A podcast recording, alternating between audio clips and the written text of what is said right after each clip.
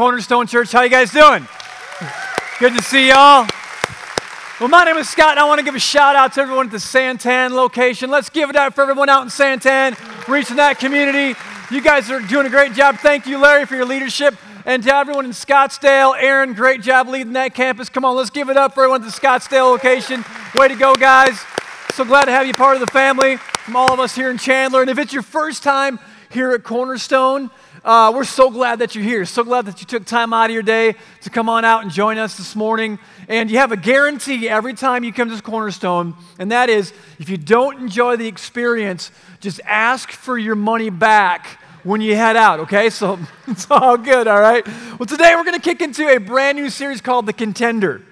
And in this short series, we're going to we're going to look at something that's entirely biblical and surprisingly spiritual a conversation on winning in life.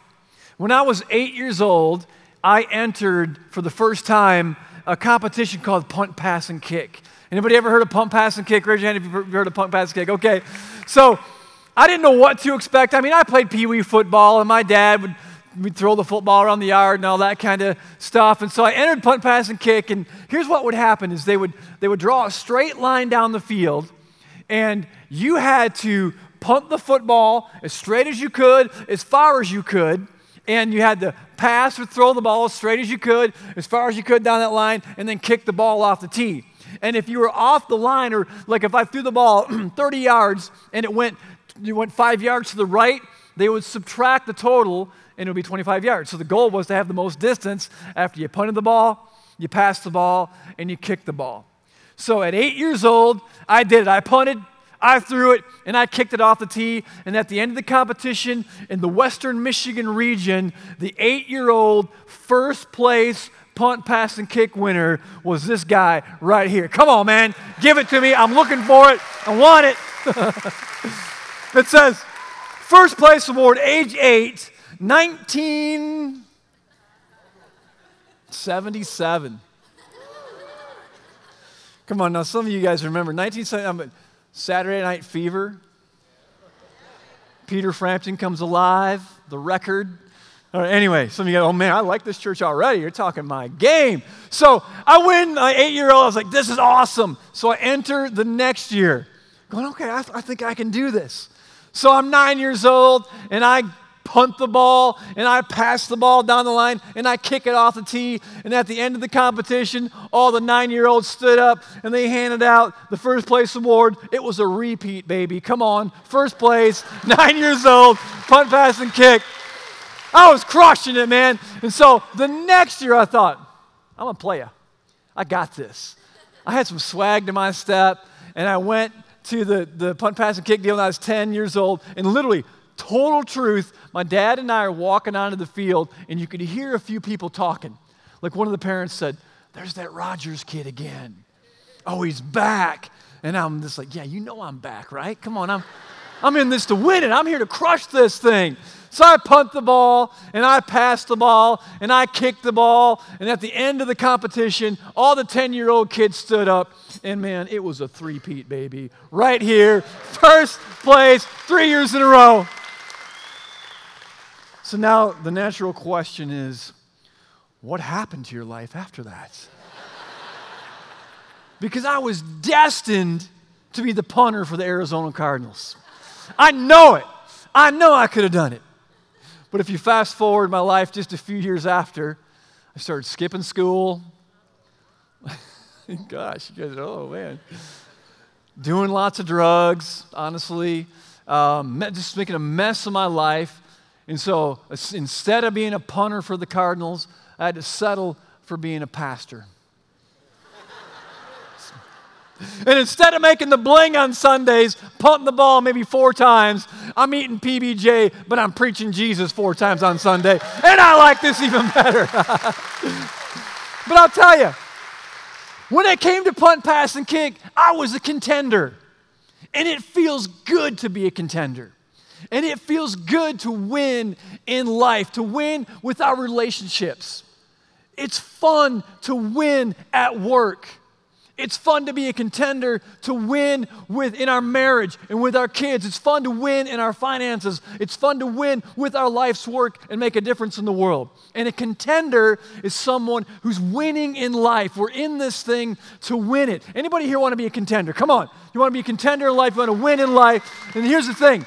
When you and I win in our relationships, when we win in our marriages, when we win in our walk with Christ, when we win in our finances, when we win in our life's work, God gets glorified for it.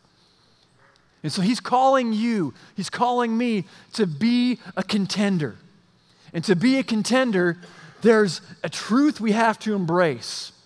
And there's also an enemy that we're going to have to face if we're really going to be a contender in life. And the thing is that the truth is is that every contender accepts responsibility. It's a hard word. But every contender accepts responsibility by asking the hard question Am I taking responsibility for my life really? Say that with me. I want you to feel that. Say, Am I taking responsibility for my life? Really. You see, because we, we all want to be a contender. Deep down, maybe, maybe you're not competitive, maybe you are, but deep down, we all want to win in life. No, no one getting engaged plans on getting divorced. No parent holds their baby in their arms with the dream that later in life they'd become estranged and not want to talk to them. There's not a single college freshman on move in day that has the vision and the expectation to quit after the first semester. I've never met an entrepreneur who hung a plaque on the wall that said, We exist to go under. never met him.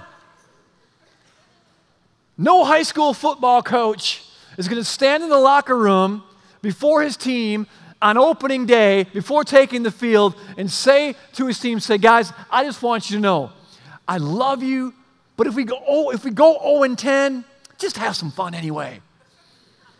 Going 0 and 10 is not fun, people. Try it. Winning is more fun, isn't it?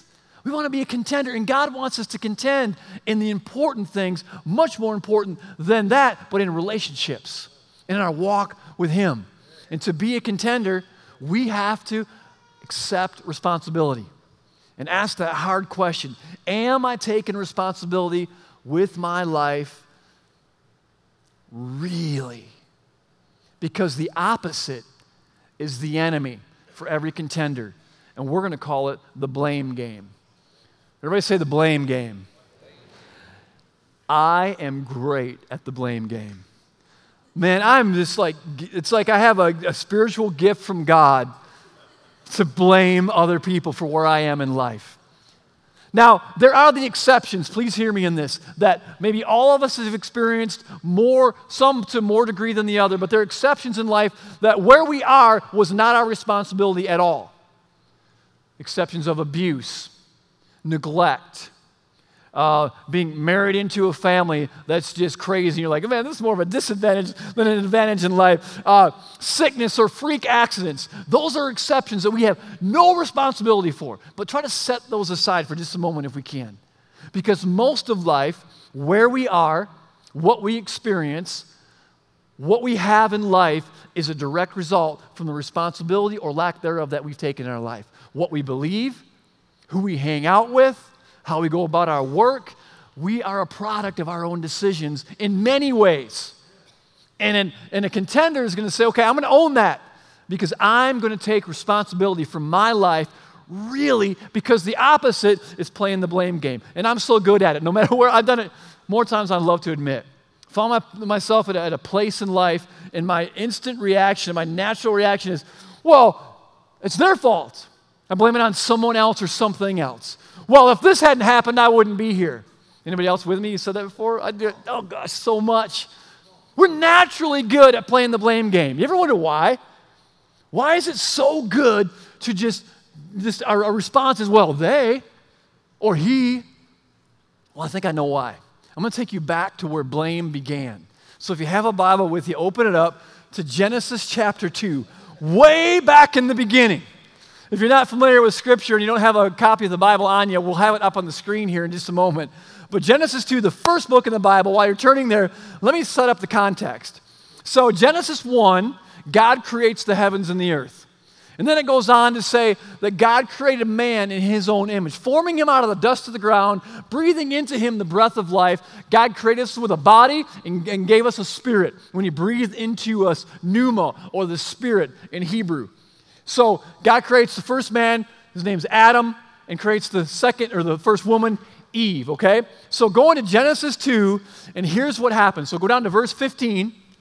Genesis 2:15 reads this.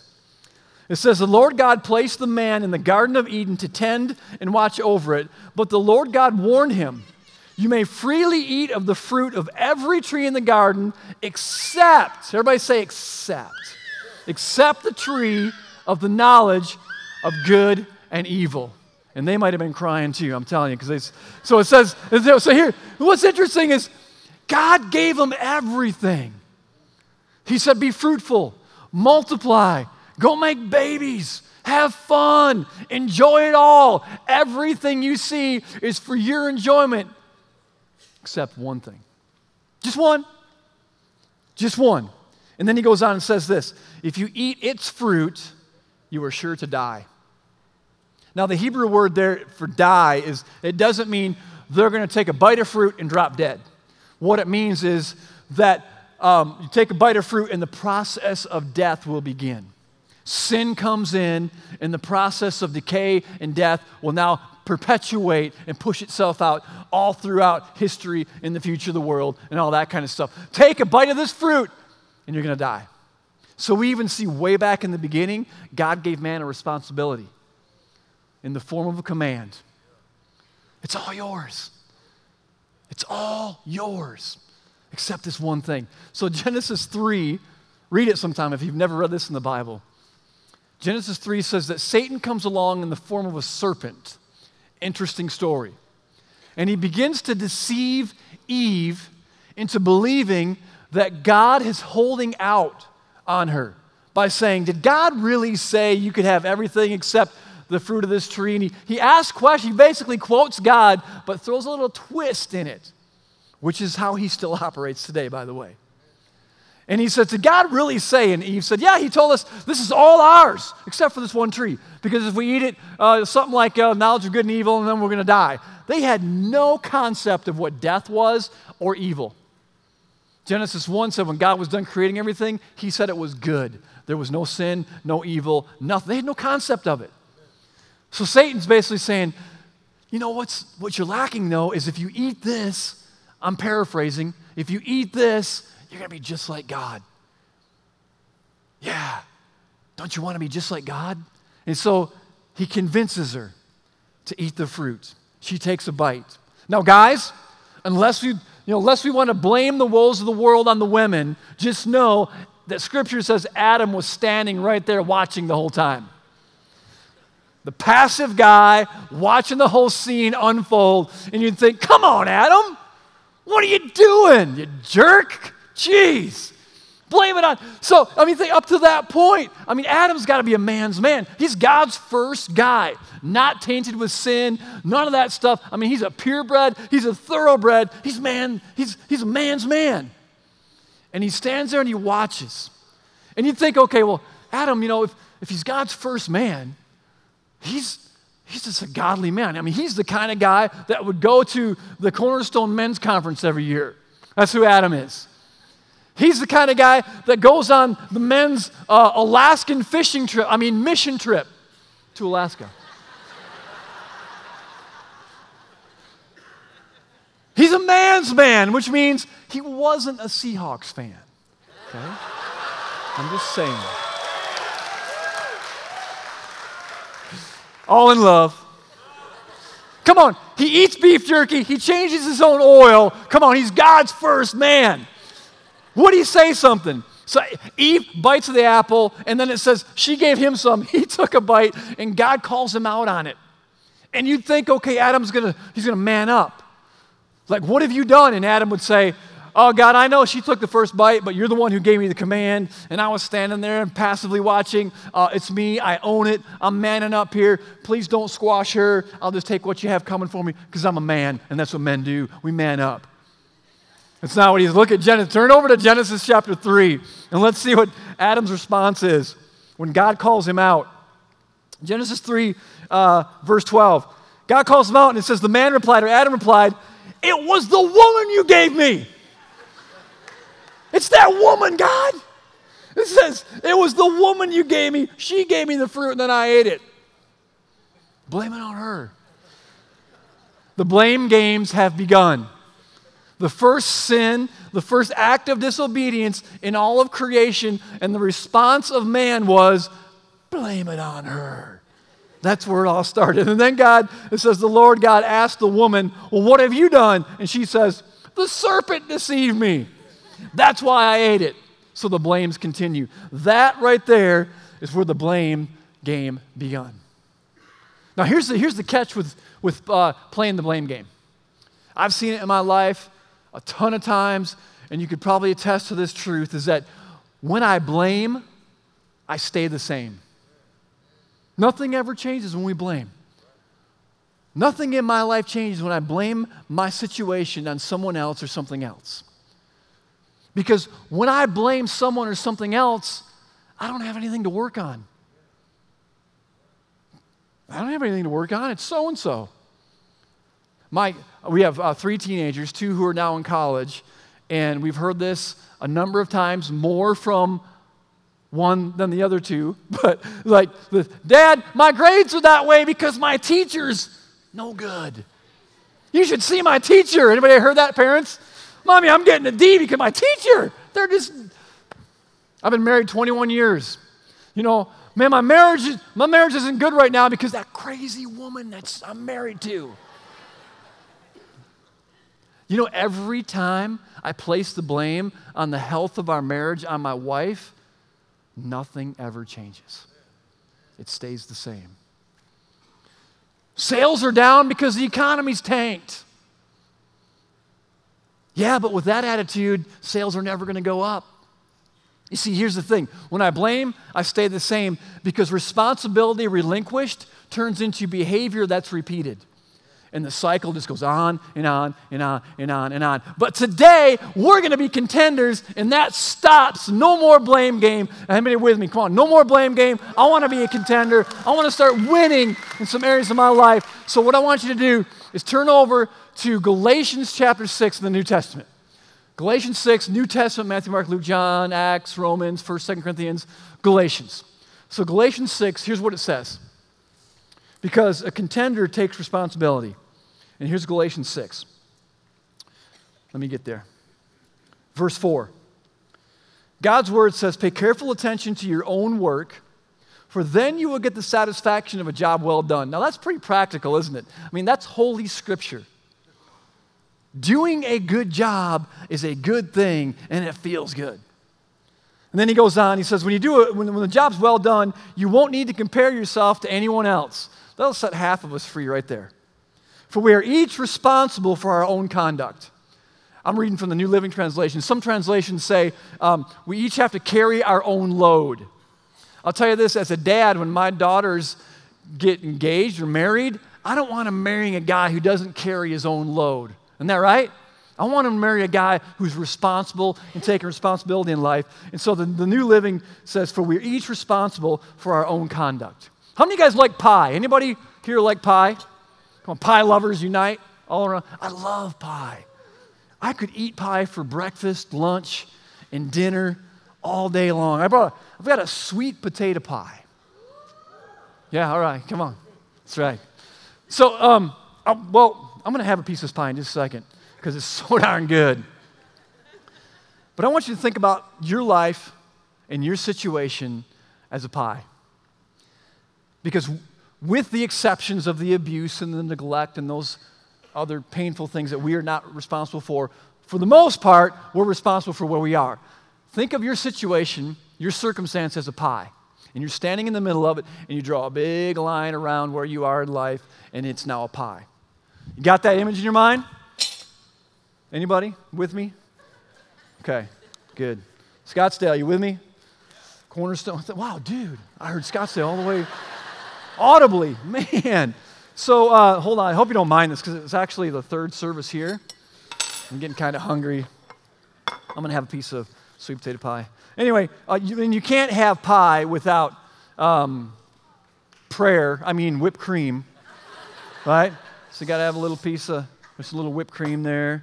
And man, I'll tell you, this, this wasn't planned. I'm just not eating this for my. Mm. Mm. Mm. So good. You know the thing about pie in life? I never imagined I would have this moment right here. You know the thing about pie in life is in every circumstance we're in, there's always a slice of the pie called my responsibility.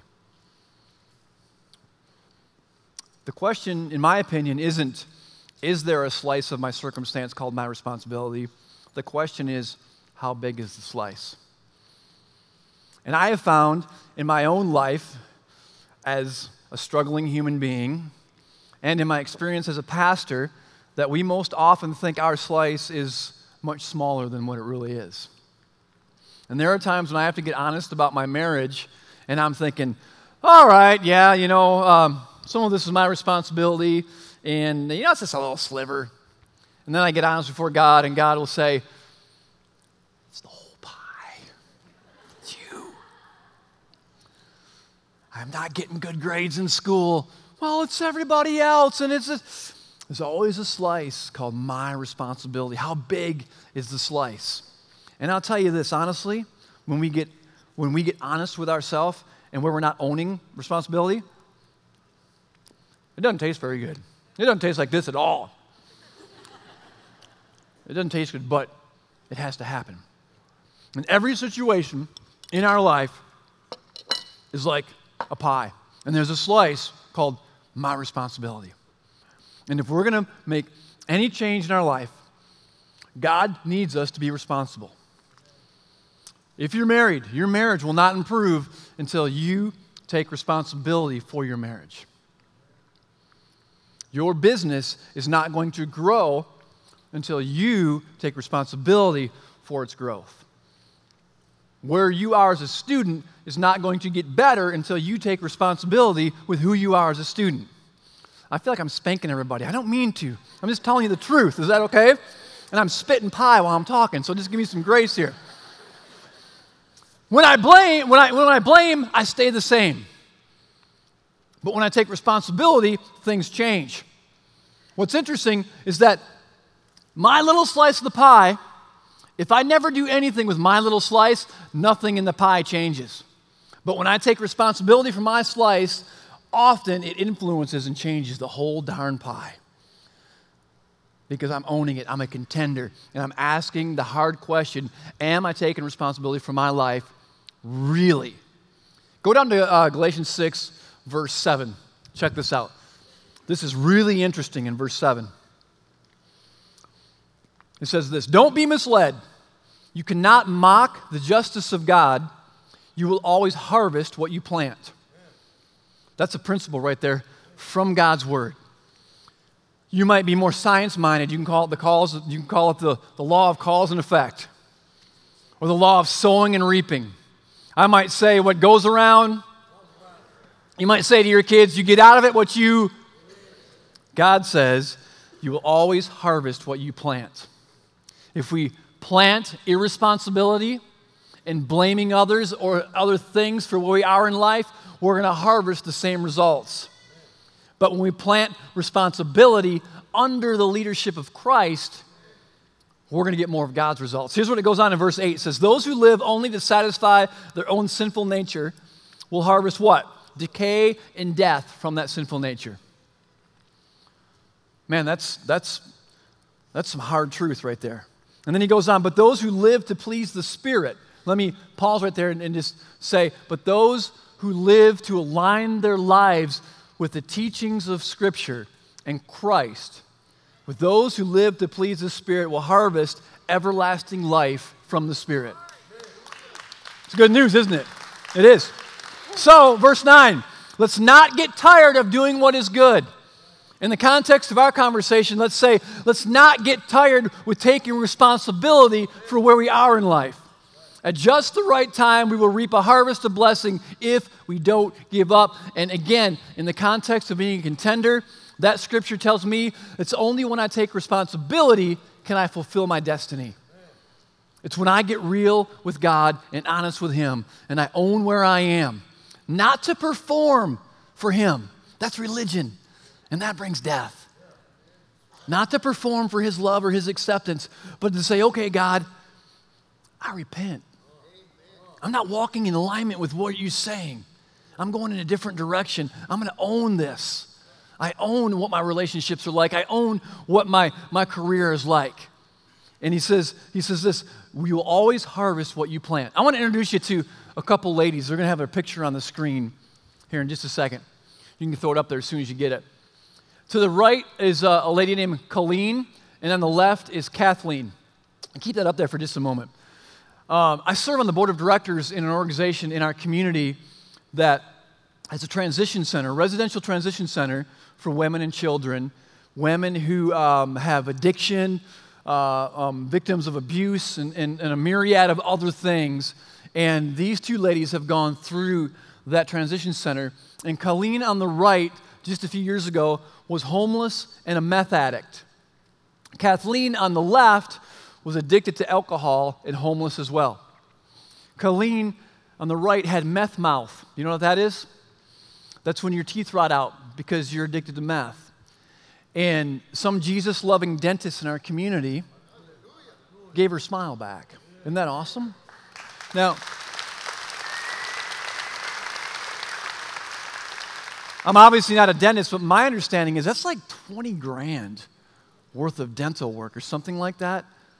That's pretty cool. That's, that's leveraging your career for kingdom purposes.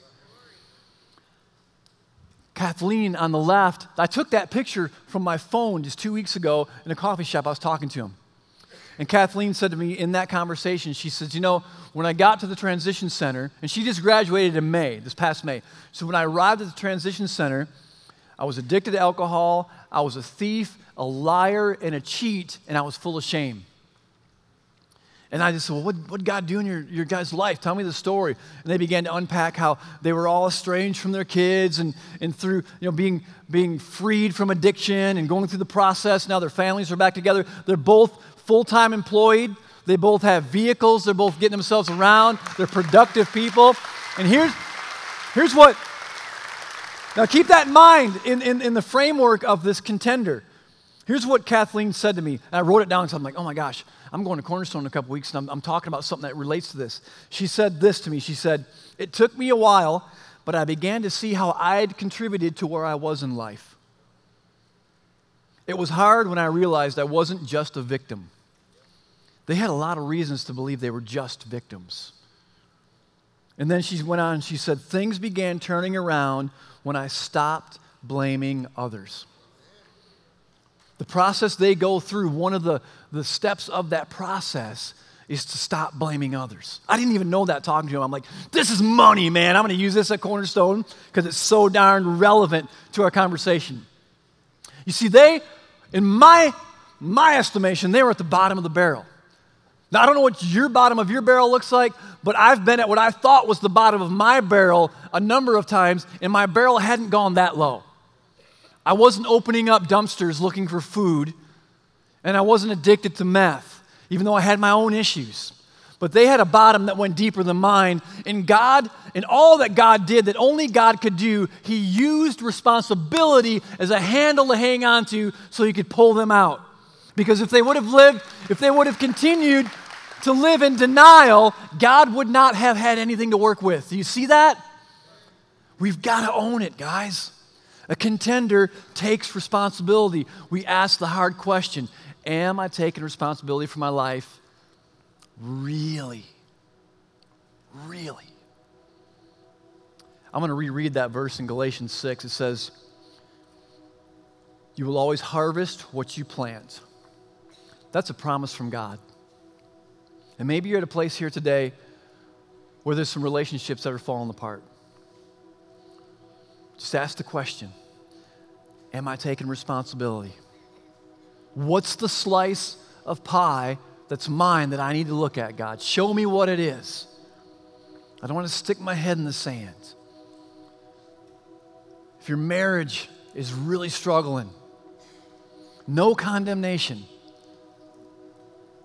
But what's the slice of that that's your responsibility? Because it will not change without owning your part. Was that place in life where, where something's, something's not right, something's askew, and you're like, this isn't working very well? Stop. God, show me what's the slice of my pie. And teach me how to now be more responsible in this area of my life. Because I'm telling you, God has created you and me to win in relationships, to win in our walk with Christ, to win in our places of work, to win in our finances. Not as some like motivational success thing. I'm talking about peace and joy and fruitfulness and impact in our world. That's a kingdom win. And we'll never experience it if we don't stand before God and honestly say, I'm going to be responsible for where I am. Let's bow our heads and let's pray. Father God, uh, we, we thank you for we thank you for the gift of understanding, for the gift of knowledge that you've given us through the Bible, through Scripture. God, thank you that you've taught us that whatever we sow, we're going to harvest. We're going to we're going to reap what we sow. And God, you said that we're responsible for our own conduct. So, Lord, I pray that you'd show us of eh, any area in our life, God, where we need to take responsibility so that we can fulfill our destiny, our calling, the, the calling that you have in our life. With our heads bowed and our eyes closed, I'm going to throw this out to you and ask you just to take a moment to reflect. And that is, I want to encourage you to, to prayerfully ask that question, that hard question Am I taking responsibility for my life? Really? Ask God. You might just say it in your heart, you might whisper it. Am I taking responsibility for my life? Really? God, show me. And maybe for, for I, I take it to the bank. For a lot of us, an image just popped in your head and you saw. Maybe it was your marriage. Maybe it was a relationship with your kids. Maybe it was a friend. Their face just popped up and God's trying to show you something in that relationship that you need to own. Maybe it was your financial situation. Maybe it was something at work. Whatever it was, God, we pray that you'd show us where we need to take more responsibility. And God, we know that you just don't you don't just leave us there, but God, by your grace and your love, you'll teach us how to move forward in that area of our life. So God, teach us.